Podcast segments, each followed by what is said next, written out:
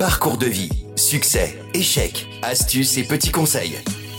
Nos invités montent sur le podium et nous partagent leurs expériences. En musique et en anecdotes, un podcast à emporter partout.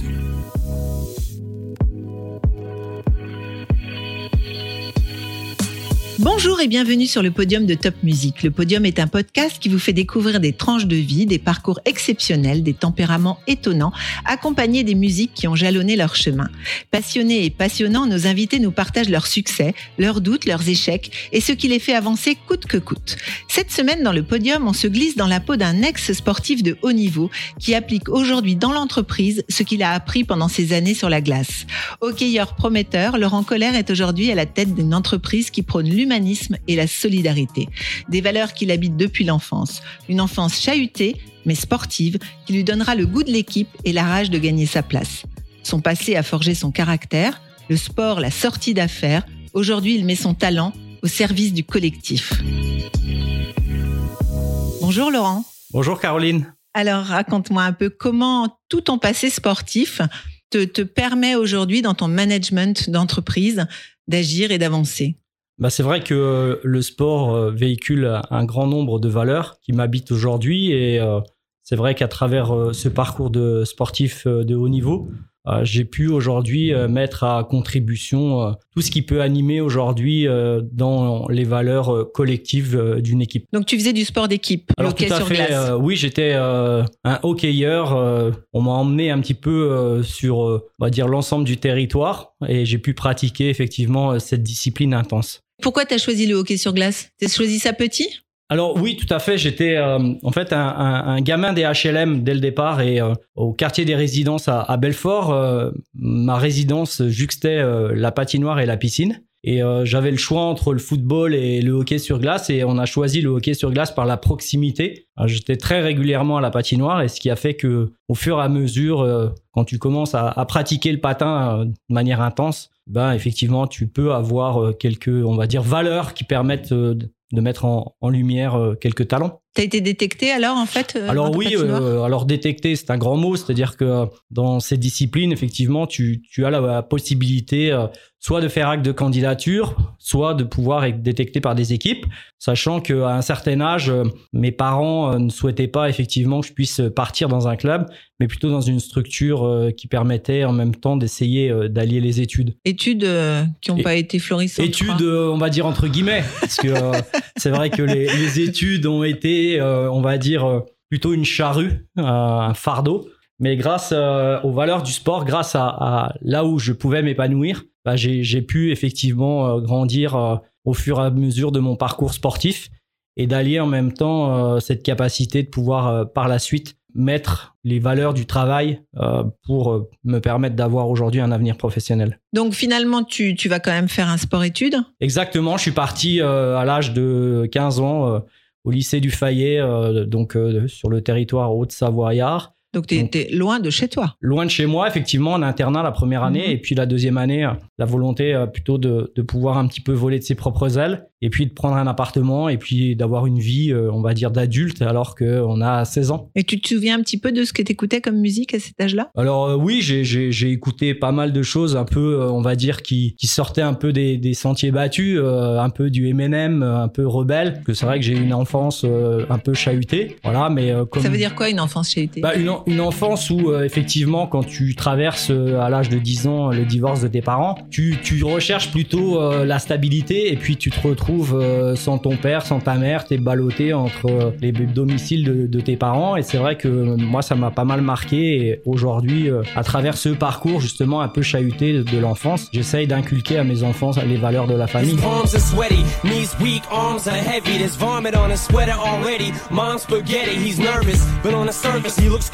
Ready to drop bombs, but he keeps on forgetting what he wrote down. The whole crowd goes so loud, he opens his mouth, but the words won't come out. He's choking how? Everybody's choking now. The clock's run out, time's up, over, plow. Snap back to reality. Oh, there goes gravity. Oh, there goes.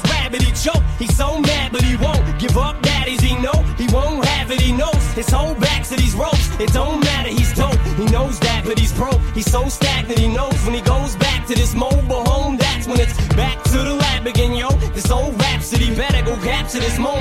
Donc tu t'es recréé une famille en fait dans ton équipe de hockey. Bah, oui, tu te crées une famille. Hein, je veux dire, euh, parce que c'est vrai, même si ta famille euh, de sang euh, fait que, bien évidemment, tu es attaché à elle, mais ton parcours de vie fait que bah, tu essayes de te raccrocher à ton quotidien et ton quotidien c'est tes coéquipiers euh, et avec tes coéquipiers tu as une relation euh, de frère euh, et donc tu te construis à travers aussi les victoires et les défaites à travers le sport. Et donc quand tu passes le clair de ton temps parce que je rentrais chez moi trois fois dans l'année bah effectivement tu as aujourd'hui on va dire un certain nombre bah, de, reconnaissance par rapport à tout ce qui a pu se passer parce que c'était vraiment l'entraide, la solidarité, euh, toutes ces valeurs qui font que on était tous, euh, on va dire, portés par euh, la même ambition, qui était de faire du sport de haut niveau en même temps de gagner. Et puis on était tous loin de chez nous. Et donc, c'est vrai que ça a permis. ça crée des liens. Ça crée beaucoup de liens. Voilà. Et, pourquoi tu dis, tu, tu m'as raconté que tu avais une enfance un peu, un peu chahutée, c'était, pas trop raisonnable ou Non, c'est pas que j'ai pas été pas raisonnable, c'est-à-dire que cette euh, éducation, on va dire, euh, euh, un peu chahutée, parce que quand, quand tu n'as pas ton père et que tu n'as pas ta mère, bah, effectivement, tu peux faire des bêtises, mais j'ai pas fait de bêtises en tant que délinquant. Hein. J'ai fait des, des, bêtises plutôt à l'école, où j'étais pas très bon élève. Et puis, j'ai aussi fait des bêtises dans le sport. Je, je, je donnerai un exemple tout à l'heure, mais c'est vrai que cette espèce de, de rebelle qu'il y avait en moi, euh, cette rage qui fait que euh, t'as pas une enfance structurée dans l'éducation a fait que euh, ouais j'ai pété quelques plombs mais bien évidemment on va dire dans les règles de l'art j'ai pas de casier judiciaire tout va bien. Mais c'est vrai que voilà c'est t'es resté dans les limites. Je suis resté dans les limites du raisonnable. J'ai fait quelques bêtises au, au, collège mais rien de très grave. Bon donc tu tu tu quittes ce sport études au final. Alors finalement t'as quand même dû qui dit sport-études, dit sport, on a compris le hockey sur glace, mais études, tu faisais quoi? Oui, alors euh, j'ai fait quoi? J'ai fait euh, parce qu'on me l'a imposé, tout simplement. J'ai souhaité euh, absolument rentrer dans cette structure sportive qui était pour moi, on va dire, un aboutissement. Et la seule perspective, c'était de rentrer dans un cursus professionnel et non pas un cursus général. Et donc, on m'a proposé de rentrer dans un BEP comptabilité. Euh, je découvrais vraiment la comptabilité. J'y allais pas pour ça, j'y allais pour le hockey. Et euh, bah, en ayant euh, cette perspective de pouvoir m'épanouir dans le sport, j'ai pu aussi montrer que j'étais travailleur à l'école, à toute proportion gardée, bien évidemment. Et donc, j'ai eu mon, mon BEP.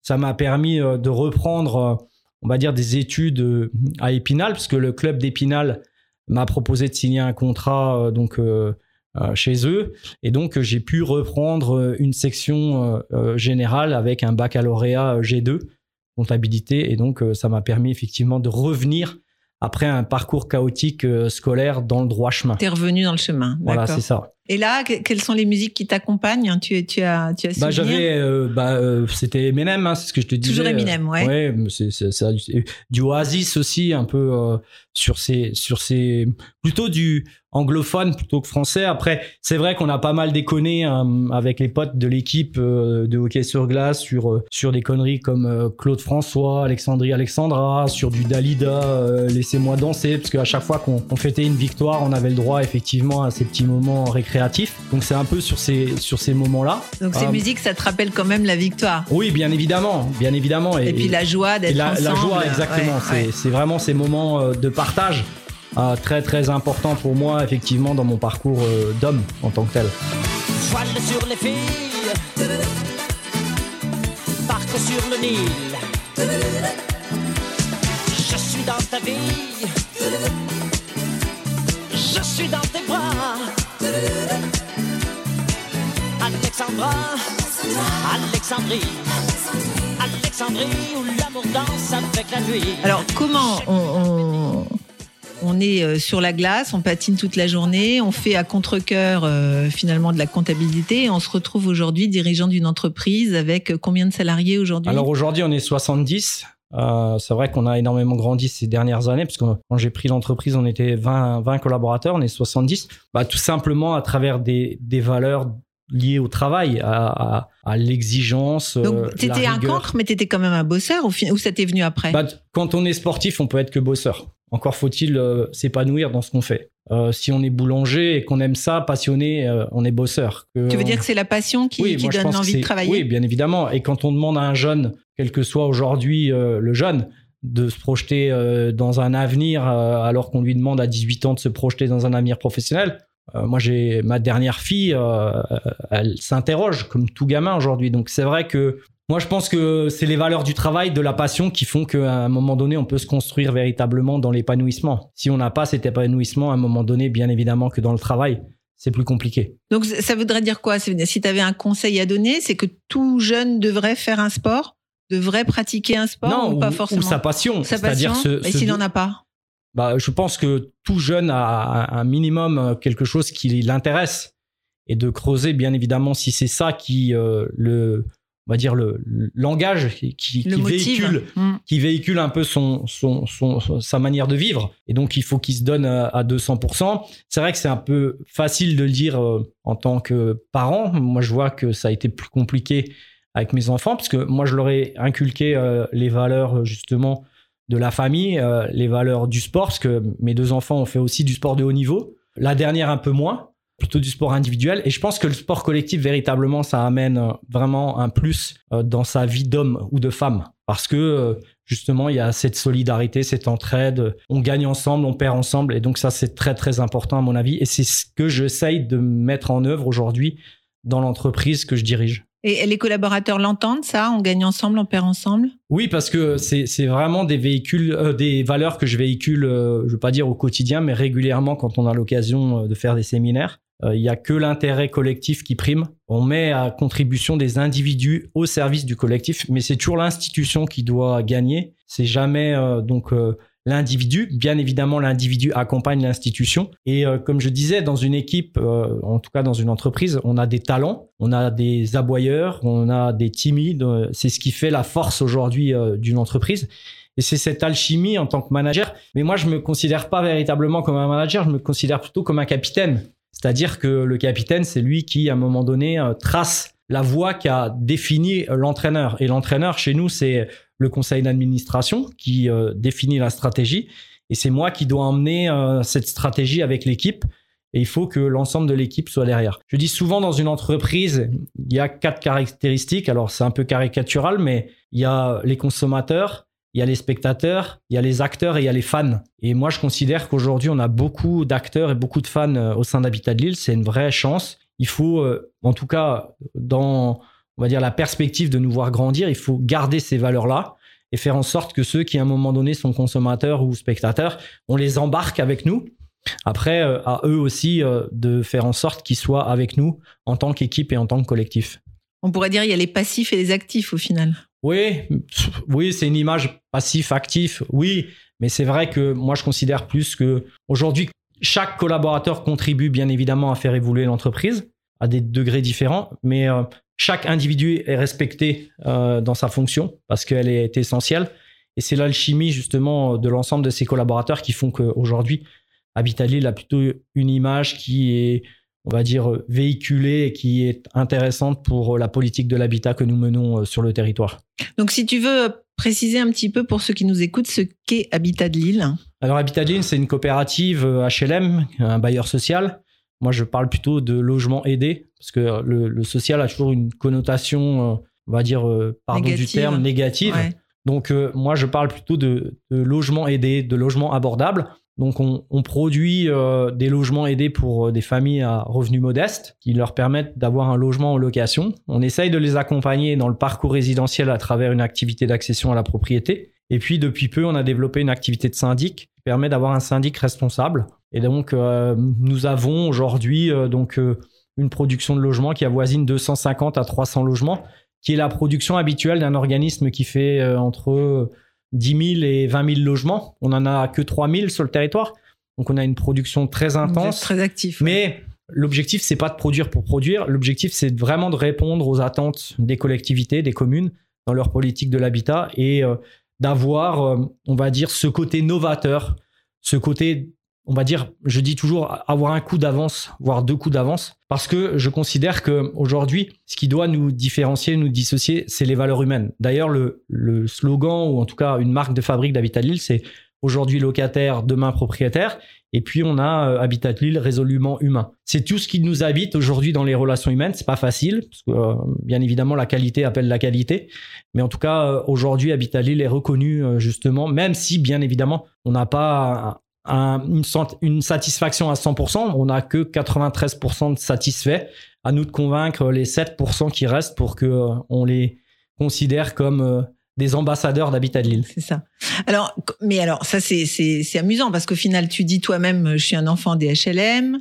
Euh, le sport équipe, euh, c'est les valeurs euh, d'humanisme, d'entraide, d'équipe de solidarité. Et tu te retrouves aujourd'hui à la tête d'une entreprise qui est complètement en adéquation avec ta vie. comment tu en es venu là? C'est le hasard? C'est quoi? Bah, il y, a bien évidemment, euh, euh, je veux pas dire le hasard. Euh, souvent, c'est un concours de circonstances, c'est-à-dire c'est des rencontres d'hommes et de femmes. Et c'est vrai que j'ai rencontré, euh, on va dire, dans mon parcours professionnel, un, certain nombre de personnes que je considère aujourd'hui euh, comme, pas dire des, pères spirituels, mais des, des gens qui m'ont qui m'ont en tout cas porté pour me permettre d'être là où je suis aujourd'hui.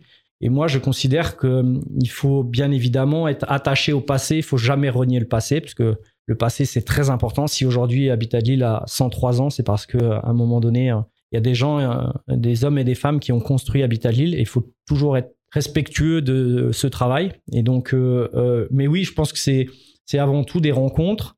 C'est bien évidemment un petit degré de chance et puis aussi beaucoup de travail, parce que on s'improvise pas, on va dire du jour au lendemain. Je pense que ça a été on va dire, un, travail comme quand on monte un escalier marche après marche. Et euh, voilà, aujourd'hui, euh, bah, je dirige cet organisme depuis dix ans. Depuis dix ans.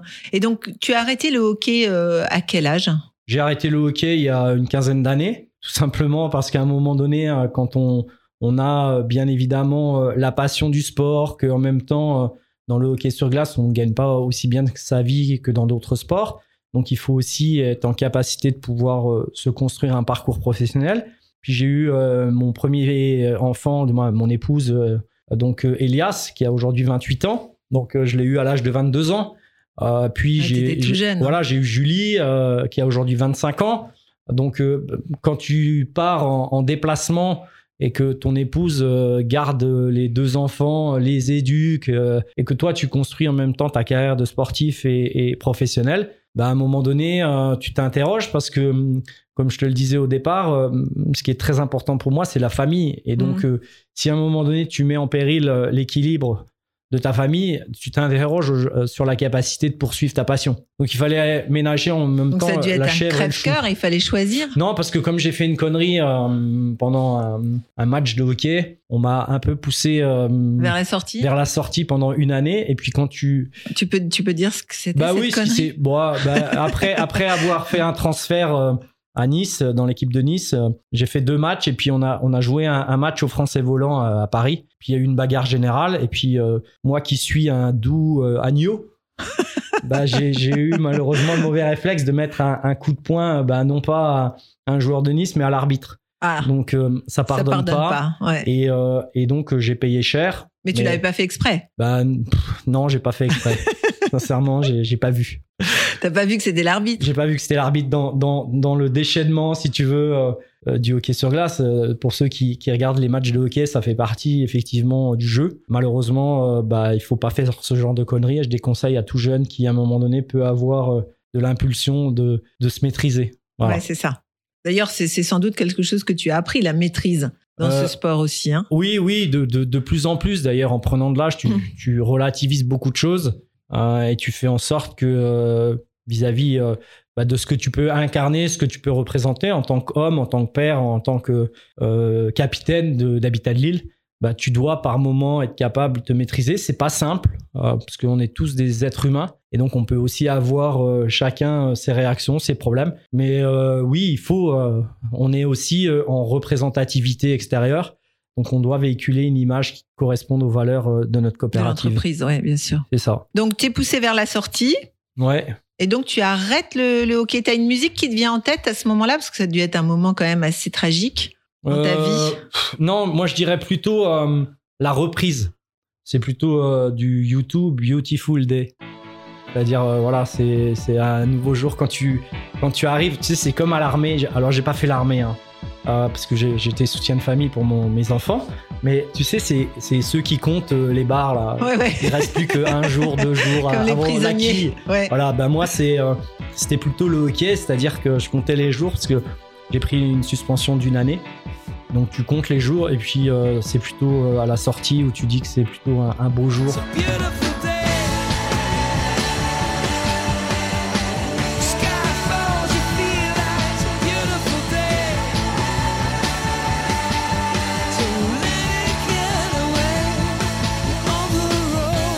Donc pendant cette année-là, d'ailleurs, tu as le droit de t'entraîner ou tu es complètement viré mais de tu- l'équipe? Ah non, t'es es condamné d'équipe, tout simplement. euh, Tu peux plus pratiquer euh, avec une licence. Ah Donc, oui. Tu peux, tu peux pratiquer bien évidemment euh, ce qu'on appelle le patinage, hein, pas le hockey, parce que pour pouvoir euh, euh, pratiquer le hockey, il faut être licencié. Et donc, euh, comme tu es suspendu, tu pas de licence. D'accord. Donc, il n'y a aucun club. Euh, et donc, à partir de là, ben, tu fais du sport, on va dire, plutôt physique, hors glace. Mais juste pour euh, caricaturer. T'entretenir, Parce quoi, que, non? Ouais, t'entretenir. moi, Je vais, je vais, tu sais, quand, quand tu arrives à, à cet âge-là et que tu arrêtes une année, que tu as tes enfants euh, et que tu aimes bien manger, bah, tu prends vite euh, énormément de kilos. Et donc, pour revenir dans ce qu'on peut appeler le circuit, euh, pour être compétitif, bah, il faut beaucoup de travail. Et donc, j'ai eu l'opportunité de revenir effectivement à Strasbourg parce que mon épouse euh, souhaitait euh, donc euh, venir à Strasbourg pour poursuivre ses études de, de professeur des écoles. Et donc, c'est comme ça qu'on est arrivé à, à Strasbourg et, et j'ai pu euh, reprendre le hockey à l'Étoile Noire. Voilà. Qui était un, un club assez mythique. Oui, qui à ce était, moment-là. à- à- oui, qui était, qui était, on va dire, pas au, au niveau de l'élite, mais qui était en, en deuxième division, ce qu'on appelait à l'époque division 1. Et là aussi, il y a énormément de souvenirs pour moi parce que c'était une bande de copains. D'ailleurs, euh, on, a, on a encore euh, l'occasion et, et j'ai en tête un, un copain avec qui effectivement on s'est retrouvé parce que sa fille jouait au basket et on s'est remémoré euh, des instants, on va dire, de joie commune, puis surtout de troisième mi-temps, quoi. Ouais. Ouais. Et tu patines encore? Non, je patine plus du tout. Euh, non, je, je, je suis plutôt spectateur aujourd'hui. euh, Il y, a, y a quelques temps de mes enfants. euh, je vais bientôt être grand-père, donc je vais essayer de pousser euh, mon petit-fils euh, prochainement aussi dans le sport. Attends, il n'est pas encore né. Tu Il veux n'est pas déjà né, le mais sur tu les sais, tu t'essayes déjà, peut-être pas dans le patin, mais tu te, tu te projettes déjà euh, dans, dans ce que tu pourras faire avec lui. voilà, bon, c'est bien. C'est en tout cas, c'est la vie qui, qui fait que t'as as, de beaux moments, quoi, en tout cas. Donc, ok, alors tu, tu, tu reviens, donc tu arrives à Strasbourg. Tu- Ouais. Mais là, là, tu n'es plus en, en professionnel. Tu, tu, Non. tu fais ça en, en dilettante. Enfin, C'est ça. C'est bah, en dilettante non parce que si tu veux ça t'amène quand tu quand tu joues en première division t'as euh, soit des petits fixes soit des, des primes euh, pour euh, on va dire euh, on va dire compenser tes frais mais euh, Enfin, tu euh, peux pas en vivre. non tu peux pas cas. en vivre Euh, donc euh, il a fallu bien évidemment euh, se, se projeter euh, dans le monde professionnel Euh, et donc euh, j'ai eu la chance de pouvoir rentrer dans un dans un cabinet d'audit et comptabilité euh, qui avait repris une école de coiffure qui, est- qui était connue sur Strasbourg, euh, l'école Bischetti, avec une quinzaine de salons de coiffure. Et donc, ils cherchaient euh, un, un- un comptable. Et donc, je suis arrivé effectivement au sein de cette entreprise. J'ai eu l'opportunité de, de devenir responsable comptable. Et puis, Tu vois, ça t'a servi finalement. hein. Exactement, exactement. Et puis, d'ailleurs, aujourd'hui, je pense que ça m'a plutôt très, très bien servi parce que aujourd'hui, même si tu es dans les valeurs humanistes, Faut savoir un bailleur, il faut savoir compter. Et Ouais. je dis souvent que le bailleur ne peut pas être un philanthrope. Et donc, euh, aujourd'hui, malheureusement, c'est souvent le nerf de la guerre. Euh, ça te permet de pouvoir euh, consacrer des investissements, des réhabilitations. Et si tu sais pas compter, bah, c'est compliqué. quoi. C'est un sujet que je maîtrise, je veux pas dire de manière très fine, mais en tout cas, les grands enjeux Suffisamment, en tous les cas, pour savoir pour- ce qu'il faut faire. voilà, tout en laissant bien évidemment euh, les prérogatives euh, nécessaires euh, à la direction des finances au sein d'Habitat de Lille, Bien parce que si tu interviens trop souvent, c'est pas bon non plus. Donc, euh, mais je suis Au moins, vigilant. tu sais de quoi voilà, on parle. ouais. On me raconte pas la musique. C'est ça. Voilà. Justement, parlant de musique, Ouais.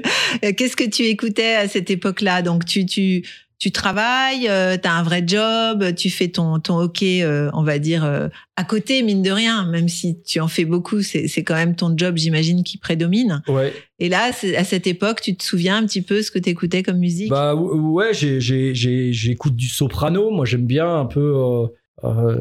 Plutôt les, les chansons françaises, mais un peu du moment. euh. Et puis il y a, y a aussi un, un- un chanteur que je, je trouve que j'apprécie pas mal, c'est Christophe Maé là.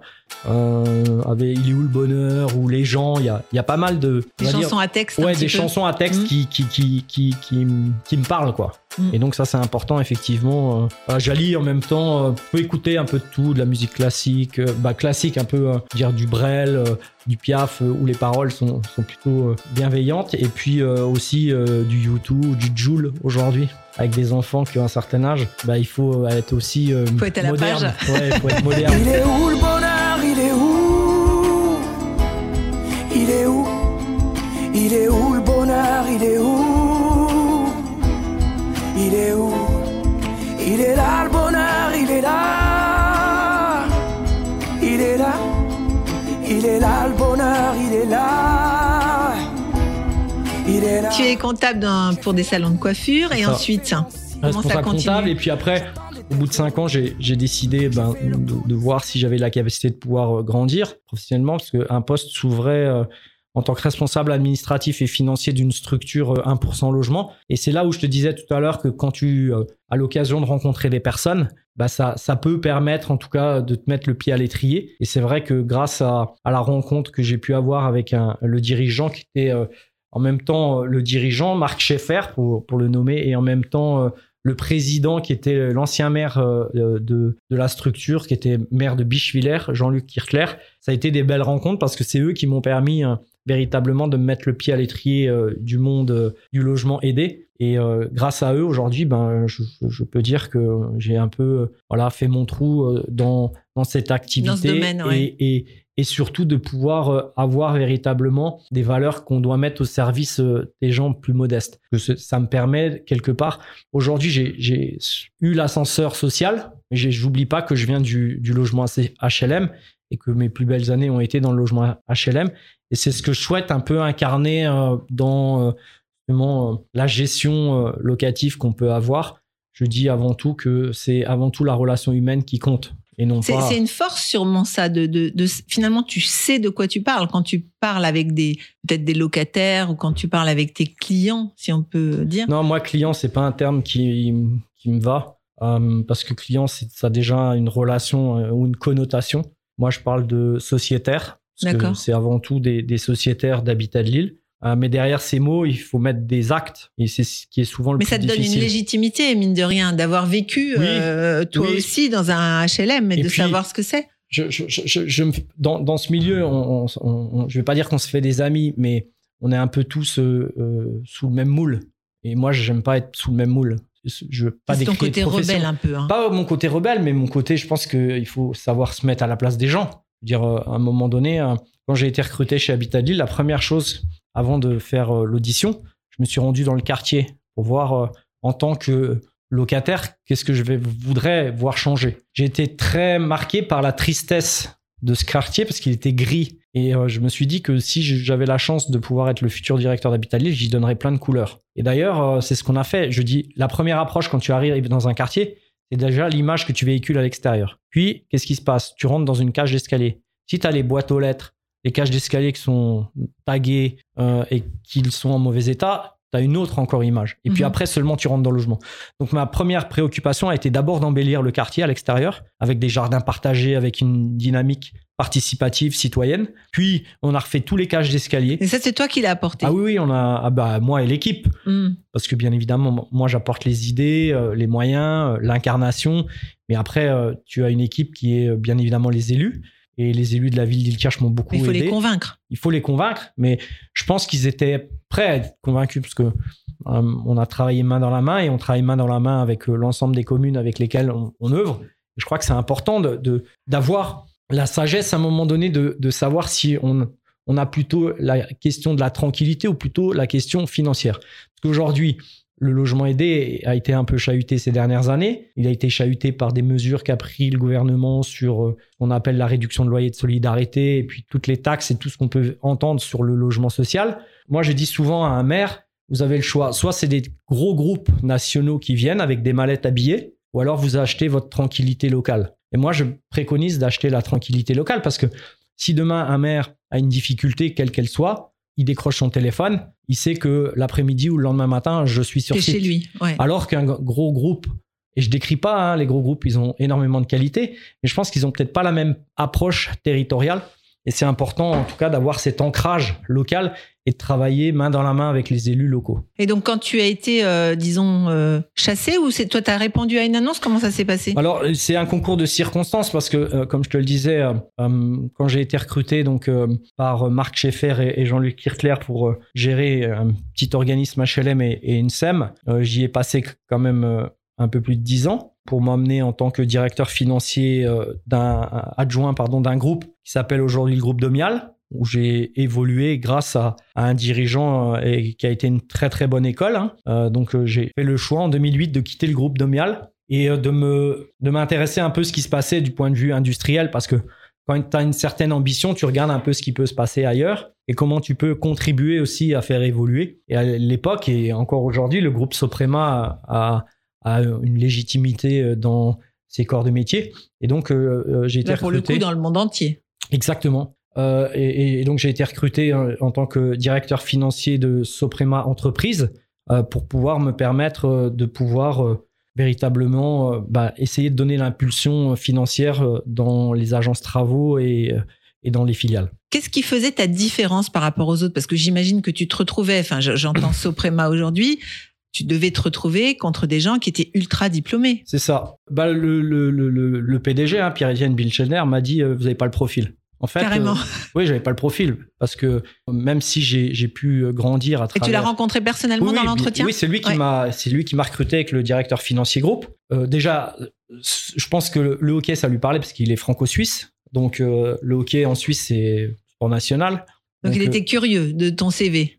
bah, curieux, mais aussi dans l'approche que j'ai pu avoir parce que moi je suis euh, un battant, je suis un travailleur, donc euh, euh, j'ai pu, je pense, incarner tout cela à travers l'entretien, les différents entretiens que j'ai pu mener. Donc il, a, il- Enfin, avant de passer un entretien, il faut déjà être sélectionné euh, sur un CV. Oui, mais euh, je pense que les autodidactes interrogent. Et si à un moment donné, tu arrives à, à, à te sortir, on va dire, de, on va dire du, du chemin et revenir un peu dans le monde réel, parce que moi je dis souvent les autodidactes, c'est un peu des marginaux, c'est un peu un peu rebelles, comme tu l'as dit. Bah, si tu arrives à revenir sur le chemin, bah, je pense que tu es plus fort que les diplômés. Les diplômés, euh, moi c'est ce que je dis souvent maintenant euh, à la DRH euh, chez nous arrêtez de regarder les diplômes, regardez plutôt les personnalités. D'ailleurs, je ne participe plus à aucun recrutement technique. Par contre, je reçois tous les candidats sur les valeurs et j'essaye de détecter euh, assez rapidement euh, quelle est la personnalité des, des candidats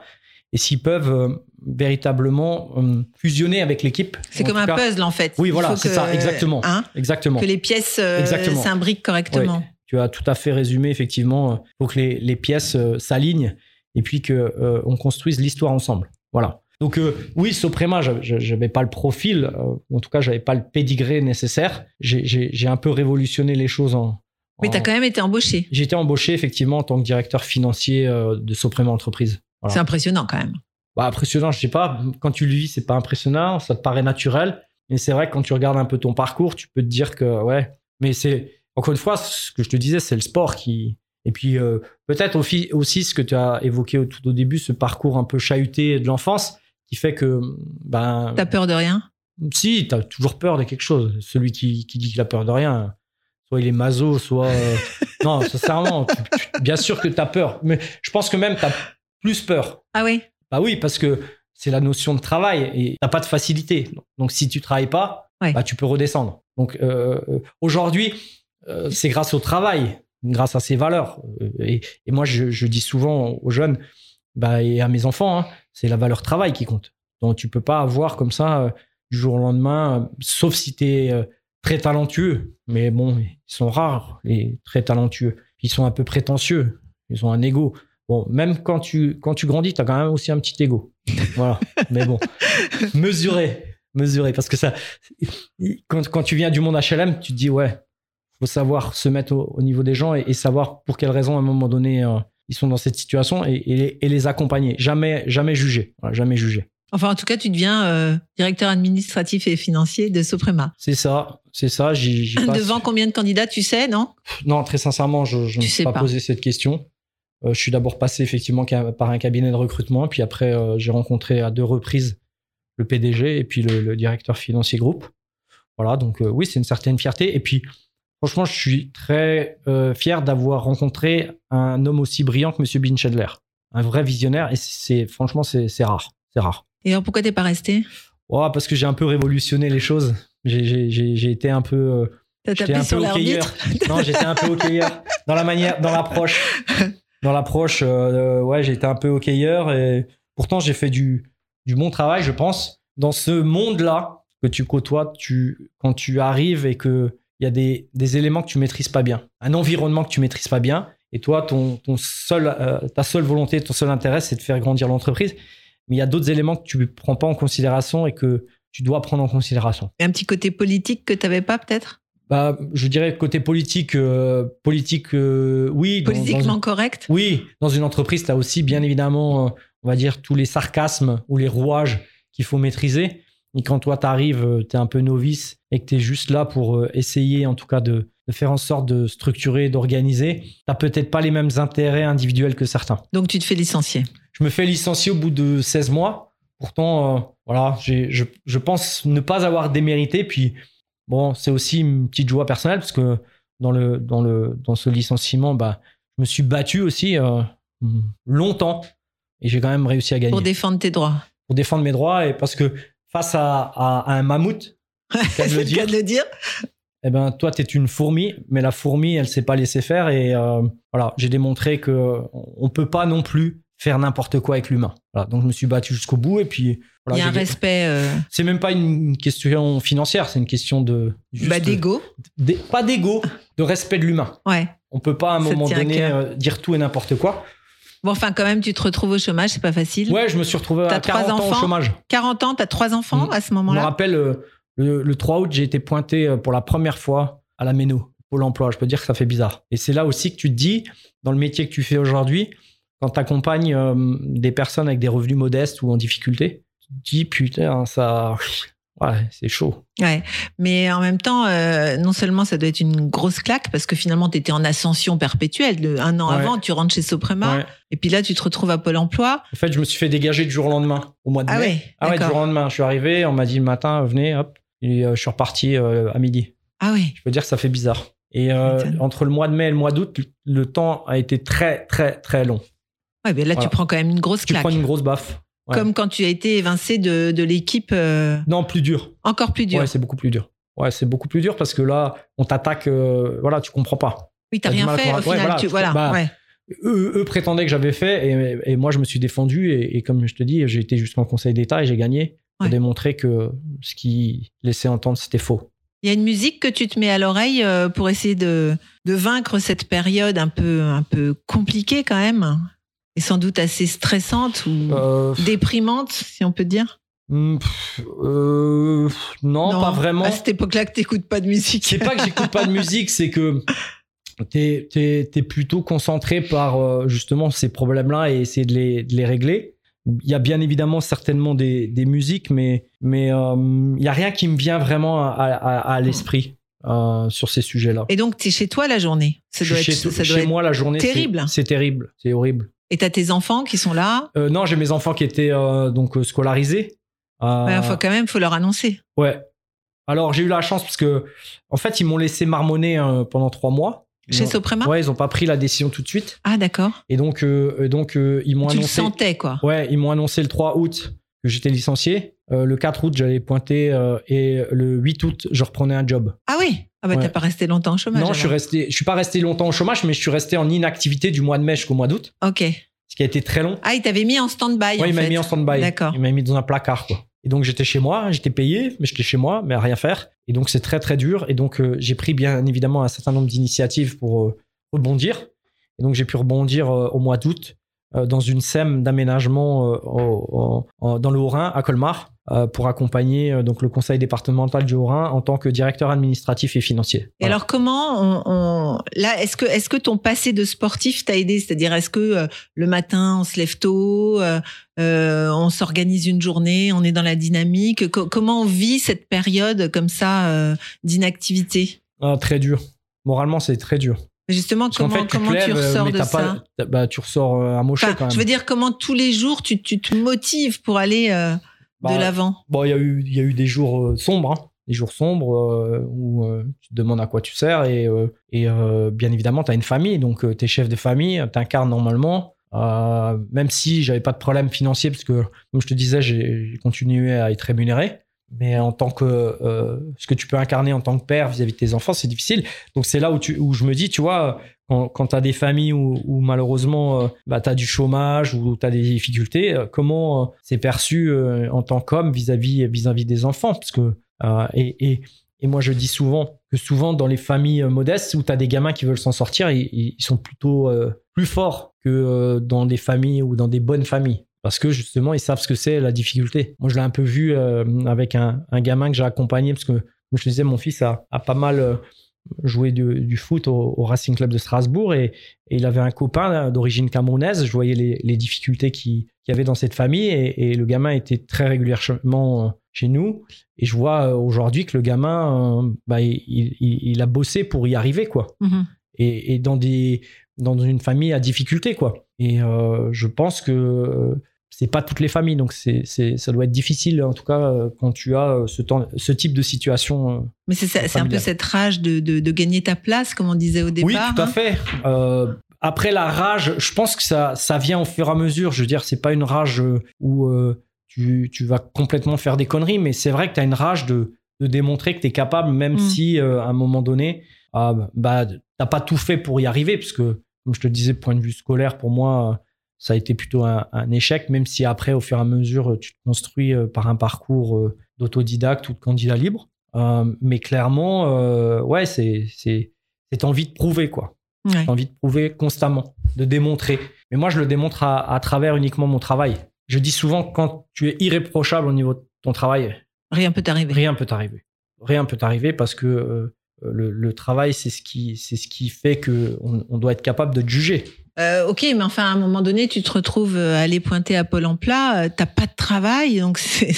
Ouais, Là- c'est clair, mais euh, tu vois, euh, euh, je dis souvent que ça m'a servi, c'est une bonne école. Parce que comme tu le disais, quand tu grandis, grandis, grandis, bah tu vois peut-être plus la réalité.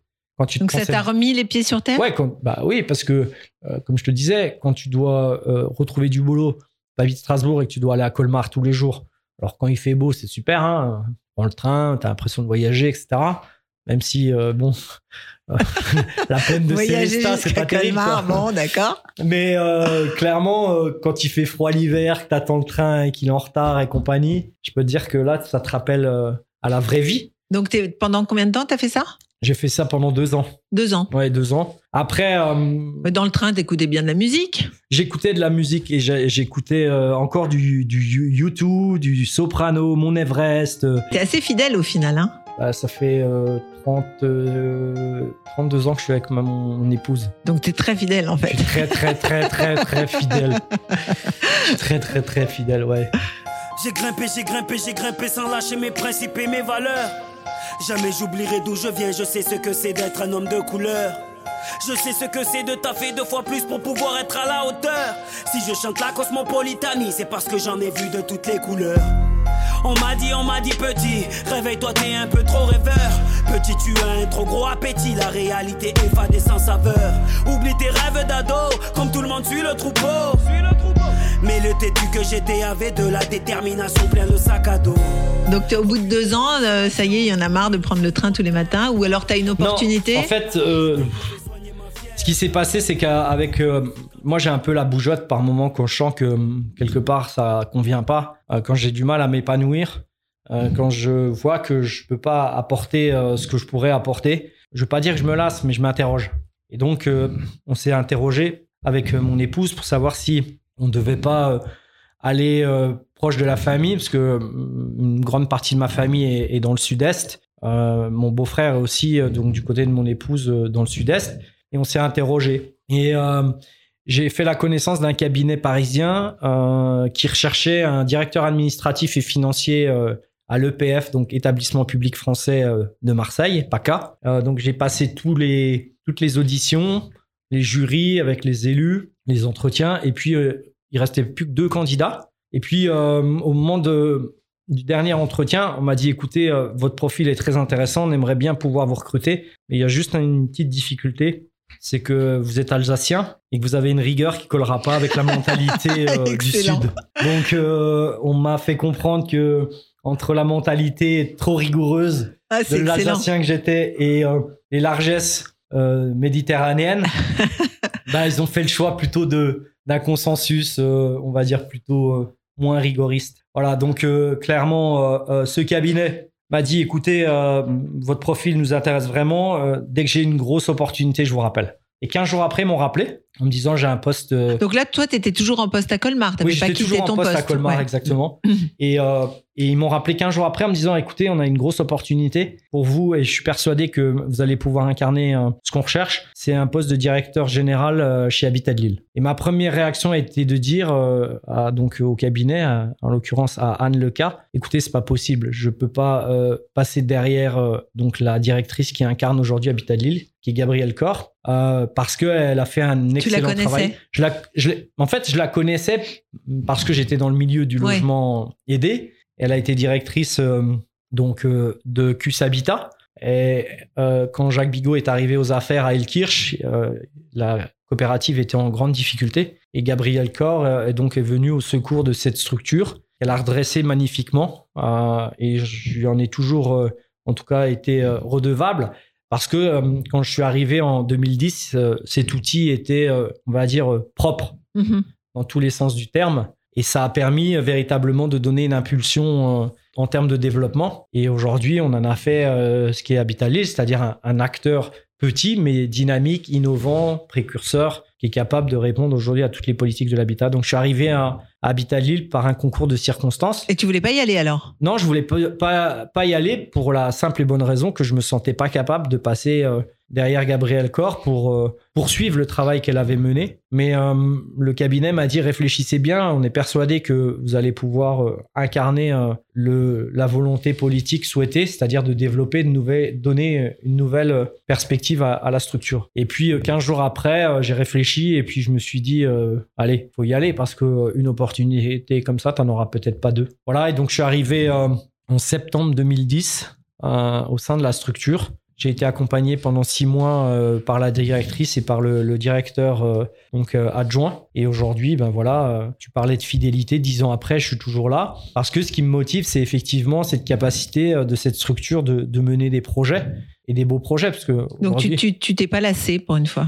non, je me suis pas lassé. En fait, je me lasse quand vient, euh, on va dire, interférer euh, d'autres enjeux que le travail. Voilà, j'ai failli euh, basculer il y a deux ans euh, parce que voilà, il y avait des choses qui n'étaient pas, on va dire, acquises, point de vue euh, autre que le travail. Mais finalement, t'es resté. Je suis resté, je m'y sens bien. Maintenant, euh, on va voir comment les choses vont évoluer, parce que Habitat Lille est, est un acteur qui est en relation avec les politiques locales. Euh, donc, il y a des élections prochainement. On verra comment les, élus souhaitent euh, donner la trajectoire à la structure. Et en fonction de ça, ben, on pourra euh, travailler main dans la main à, à- continuer, en tout cas, on a, ce qu'on a réussi à mettre en œuvre. C'est-à-dire qu'aujourd'hui, on a une certaine image qui véhicule des valeurs humanistes très importante à, à, à- à- à mes yeux et, et aux, ceux, aux, aux yeux pardon, euh, des différents euh, élus qui gouvernent euh, cette structure. Donc en fait, tout est possible si on t'écoute. Tout est possible, voilà, je Il suis suffit de le vouloir. Bah, il suffit de le vouloir, avoir un peu de chance. Euh, donc ça, c'est important. Il y a un, élément, parce que tu m'interroges régulièrement sur la, la musique, qu'est-ce qui me motive. Euh, je, je, ferai un, un- petit pied de nez ou euh, avec euh, encore soprano. Il y a une musique qui est très sympa, mais c'est plutôt le clip qu'il faut regarder, c'est le coach fit. Il est temps d'aller pousser, on a des rêves à soulever. Allez,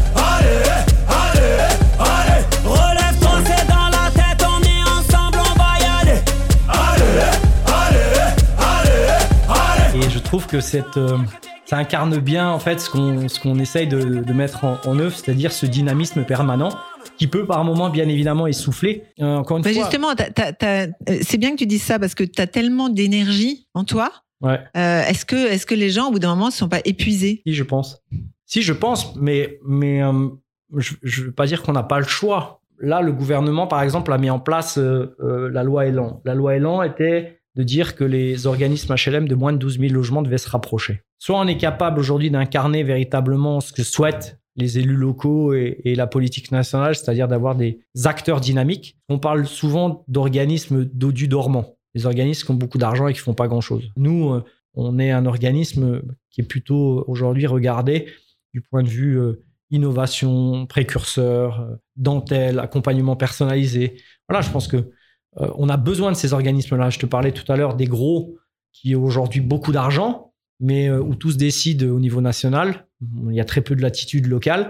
Ou alors, vous avez des organismes qui répondent véritablement à l'ancrage territorial. Moi, je dis souvent, qui mieux qu'un élu connaît euh, son territoire Son territoire, oui. C'est les élus. Je pense que les, c'est un peu ce qui s'est passé pendant le confinement. On revient un peu euh, à des vraies valeurs de la terre, les agriculteurs, euh, alors que on a bien vu qu'à un moment donné, il y avait les industriels. Bah, nous, on se considère pas comme un bailleur, on va dire industriel. On se considère aujourd'hui comme un agriculteur qui respecte bah, tout ce qui est on essaye d'incarner sur le, territoire dans des relations humaines qui sont euh, d'abord, on va dire, euh, l'incarnation même des valeurs d'Habitat Lille. C'est avant tout que je souhaite euh, développer au sein des, collaborateurs qui constituent l'équipe d'Habitat Lille. Voilà, donc c'est pas simple, ça fatigue, mais quand tu grandis, quand tu passes de 20 salariés à 70 salariés, ben, euh, bien évidemment que je ne veux pas dire que tu en laisses au bord du chemin où, certains euh, ne, souhaitent plus. Ouais. J'entends souvent, oui, la charge, la charge, la charge de bah, travail. tu leur demandes d'avoir quand même de la dynamique en eux. Hein. Tu leur demandes, c'est quand même ton esprit justement euh, en action permanente. Oui, mais un, dynamisme qui est mis au service d'un collectif. Si tu aujourd'hui, si tu la joues perso chez Habitali, ça marchera pas. Hmm. Il faut qu'à un moment donné, tu, c'est ce que je te disais. À un moment donné, tu sais, dans, des équipes, tu as des, stars. On a des stars au sein d'Habitat Lille. Il faut les mettre en valeur dans leur domaine de prédilection. Euh, c'est à nous euh, de faire en sorte que. Parce que ces stars, ils vont te faire gagner. Tu étais capitaine quand tu. Oui, j'étais capitaine, ouais. ouais mmh. j'étais capitaine. Euh, un capitaine. Donc, tu avais quand même toujours en toi ce côté management, organisation, décision. non, plutôt rassembleur. Rassembleur. Ouais, rassembleur parce que je n'étais pas le plus talentueux, hein, mais en tout cas, j'étais respecté. J'étais respecté pour ce que j'incarnais et, pour le travail.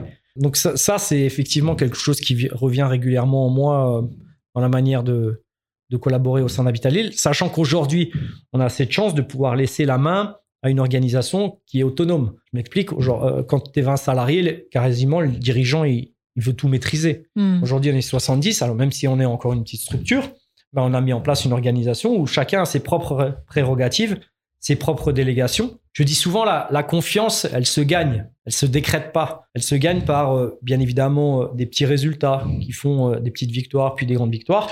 Et je dis souvent, il faut pas abuser de la confiance. Et donc, c'est là où, effectivement, de temps en temps, l'humain a plutôt tendance à vouloir abuser de la confiance plutôt que de pouvoir la, la mettre au service des autres. Parce qu'à un moment donné, l'humain fait que, bien évidemment, c'est l'ego, on a toujours envie de prendre le dessus ou de prouver, etc. Moi, ça me pose aucun problème à partir du moment où ça reste dans l'esprit collectif. C'est un peu ce que j'incarne aujourd'hui. C'est ça, et c'est ton, finalement, c'est tout ton parcours et ton enfance qui t'ont donné ce finalement cet élan. Hein ouais, je pense que effectivement c'est lié à, à, à, ce besoin euh, bah, de, de, démontrer qu'à travers le travail, on peut y arriver. On peut y arriver. Alors euh, pour certains c'est plus facile, d'autres c'est plus long, d'autres il y a des embûches. Voilà, mais je pense que la notion de travail, je pense qu'elle n'est pas suffisamment mise en avant aujourd'hui. Je rêvais d'être boulanger. C'est vrai? Ah ouais, je rêvais de ça. Et d'ailleurs, quand j'ai été au chômage à 40 ans, euh, j'ai été faire euh, bah, pendant euh, quatre semaines un stage gratuit chez une grosse institution strasbourgeoise pour apprendre le métier de boulanger. D'ailleurs, je voulais reprendre. C'est vrai. Ah, c'est génial. Donc, les, les, artisans ont cette notion de travail et ça ne me dérangeait pas de me lever à 2 heures du matin pour prendre mon vélo pour aller au centre-ville pétrir le pain parce que encore une fois, ce que je te disais, c'est la passion qui anime. Quand ouais, passionné... le, courage aussi. Je veux dire, bon, comme tu le disais tout à l'heure, tu étais payé, tu n'avais pas de problème financier. Ouais. Et tu te lèves à 2 heures du matin pour aller peut-être faire un CAP boulangerie euh, à 40 ans. C'est ça. C'est un peu de courage aussi. Oui, c'est un peu de courage. Mais encore une fois, comme je te disais, si tu as la passion, euh, tu es capable de dépasser. Et pourquoi euh, tu n'as pas été boulanger? Bah, Je pense que j'ai pas eu les coronesses, comme on dit en espagnol. Parce que je pense qu'à 40 ans, si tu veux te lancer dans la boulangerie, ça m'aurait vraiment plu, hein, parce que je m'étais même renseigné pour faire une école de boulangerie. Euh, je pense que j'ai pas eu le courage parce que je me suis dit si je me plante, je plante toute la famille. Donc, euh, mais voilà, ça m'a titillé euh, quelques temps. Euh, et je me rappelle en étant gamin, justement, quand j'allais voir mon, mon, père dans le sud, je me mettais au bord des escaliers et il y avait un boulanger avec un pain, un four à pain à bois là, et je regardais pendant des heures tout ça. Donc voilà, c'est peut-être ces images-là qui me, qui me restent de mon enfance. C'est beau, c'est marrant. Ouais. Voilà, voilà. En tout cas, c'est vraiment une vie de, de passion. C'est toujours la passion qui t'a poussé. Euh, oui, moi je ne fais rien sans passion. Euh, Aujourd'hui, parce- tu fais encore euh, beaucoup de sport?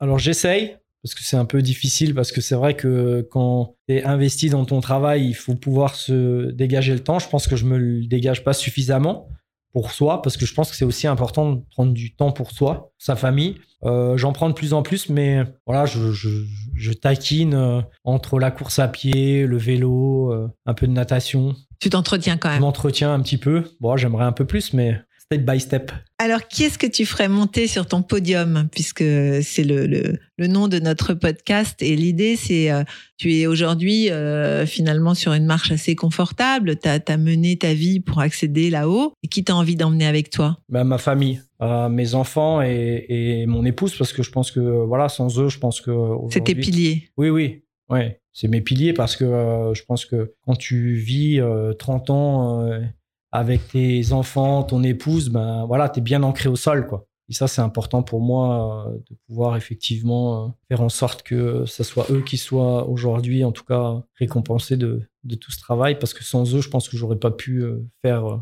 Ils t'ont donné finalement le- l'é- l'élan, peut-être? Non, ils m'ont pas donné l'élan, ils, ils- ils- ils m'ont donné en fait le temps. C'est-à-dire que Ils t'ont permis de, de, oui, ils m'ont permis ça. parce que et puis euh, et, et puis euh, c'est ce que j'ai aussi incarné, voulu incarner en tout cas auprès de mes enfants quand ils ont aussi fait du sport de haut niveau. Euh, donc c'est ces valeurs-là et puis ils m'ont permis justement de m'épanouir. C'est-à-dire que j'ai voulu être un exemple pour eux. Et, Voilà. et tu, tu les pousses dans les études? Alors, je les, je les ai poussés dans le sport.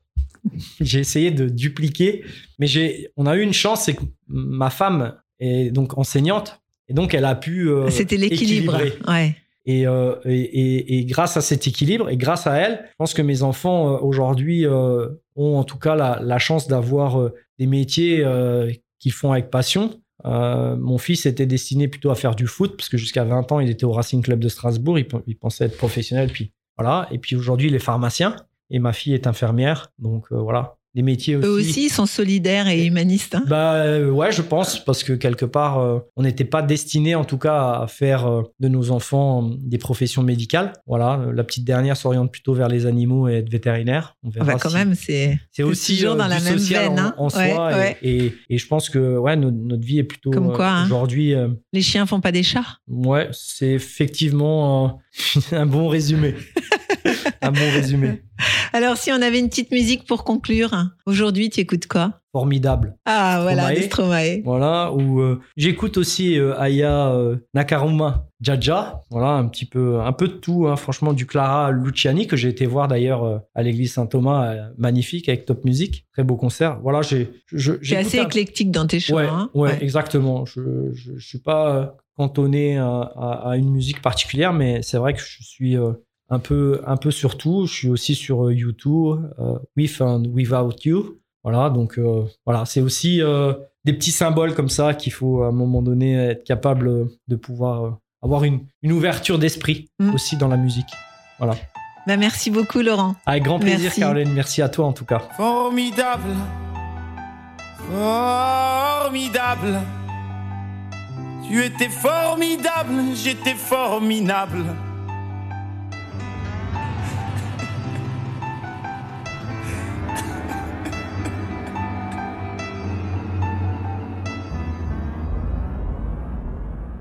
Parcours de vie, succès, échecs, astuces et petits conseils. Nos invités montent sur le podium et nous partagent leurs expériences. En musique et en anecdotes, un podcast à emporter partout.